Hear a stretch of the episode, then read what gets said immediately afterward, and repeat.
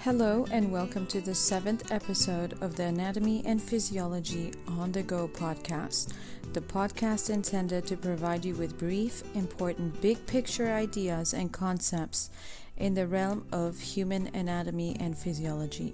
I am your host, Gilda Harris, and I'm a professor at Saint Philip's College in San Antonio, Texas. If you like this episode, please be sure to subscribe to this podcast so that you are made aware of all the newest contents that I create. Without further ado, let's get on to the next episode. Today's episode of the Anatomy and Physiology on the Go podcast will cover two of the four major macromolecules. Macromolecules are very large molecules, hence the name macro, which is important for biological processes. Macromolecules are made up of smaller molecules called monomers. There are four major categories of macromolecules that we will discuss. They are carbohydrates, lipids, proteins, and nucleic acids. The macromolecules that I just listed are all organic compounds. That means that they're made up of carbons, hydrogens, and usually oxygens that are covalently bonded. Please recall in the third episode of this podcast when I talked about covalent bonds, which are formed when atoms share electrons. In this episode, I will talk to you about carbohydrates and lipids. In episode eight, I will continue the macromolecule discussion about proteins and nucleic acids. So let's begin with carbohydrates. Carbohydrates contain carbon, hydrogen, and oxygen in a one to two to one ratio, meaning that for every one carbon and oxygen, there are two hydrogens. The different carbohydrates vary based on the number of carbon atoms and their structure. Some carbohydrates can be isomers. It's important to understand what isomers are. Isomers are a molecule that have the same number of atoms, but they're arranged in different structures or shapes. Kind of like squares and diamonds, both have four sides, but they still are different shapes. The basic unit of carbohydrate is a monosaccharide. These have between three to seven carbons each and include examples such as glucose and fructose. When the two monosaccharides join together through dehydration synthesis, they form a disaccharide.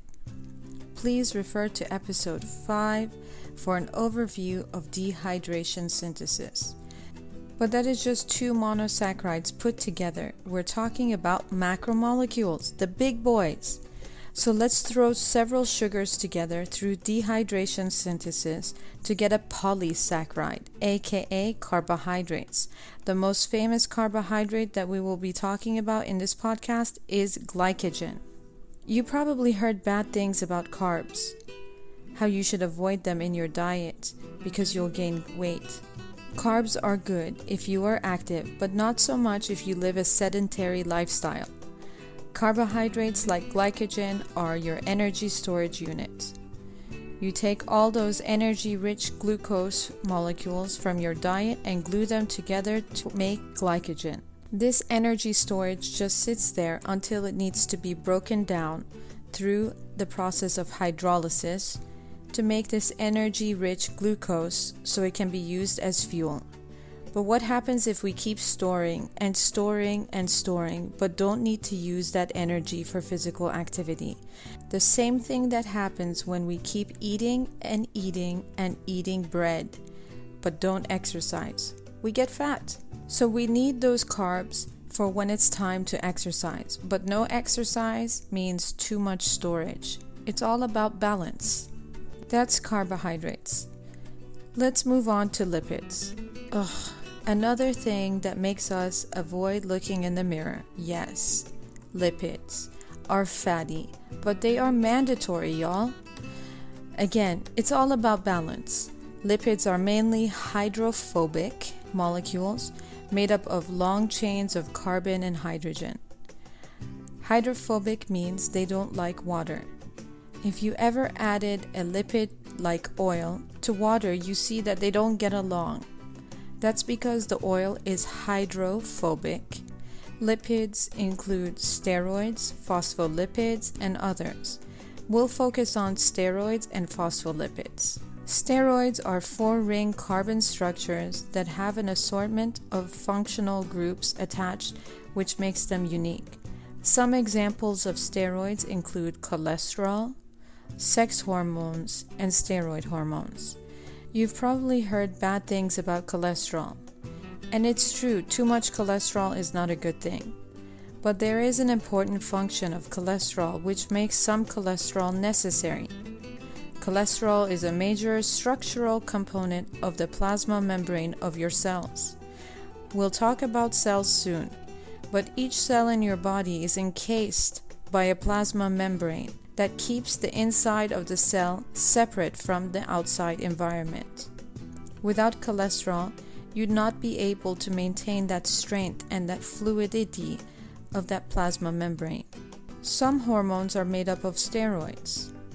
Hormones are signals that travel throughout your blood. Sex hormones such as estrogen and testosterone are steroids. Without these, you wouldn't be having the defining sexual characteristics that start appearing during puberty, and you wouldn't have the ability to reproduce. A different hormone, calcitriol, is a steroid hormone that is important for maintaining bone health. Without lipids, your bone would be weakened. Phospholipids are also a type of lipid. Remember how we mentioned that plasma membrane surrounds the cell. These plasma membranes are made of repeating units of phospholipids arranged in a bilayer.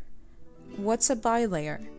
One phospholipid has a phosphate at the top that likes water and a tail of lipid that doesn't like water, like a coin. It has head side and a tail side. Now imagine stacking two coins together with the heads both facing outside and the tails facing one another on the inside. That's a bilayer. You keep the water liking phosphates facing the outside and you keep the water hating lipids trapped in the middle. This hydrophobic part is what keeps excessive water from entering your cell and making it burst.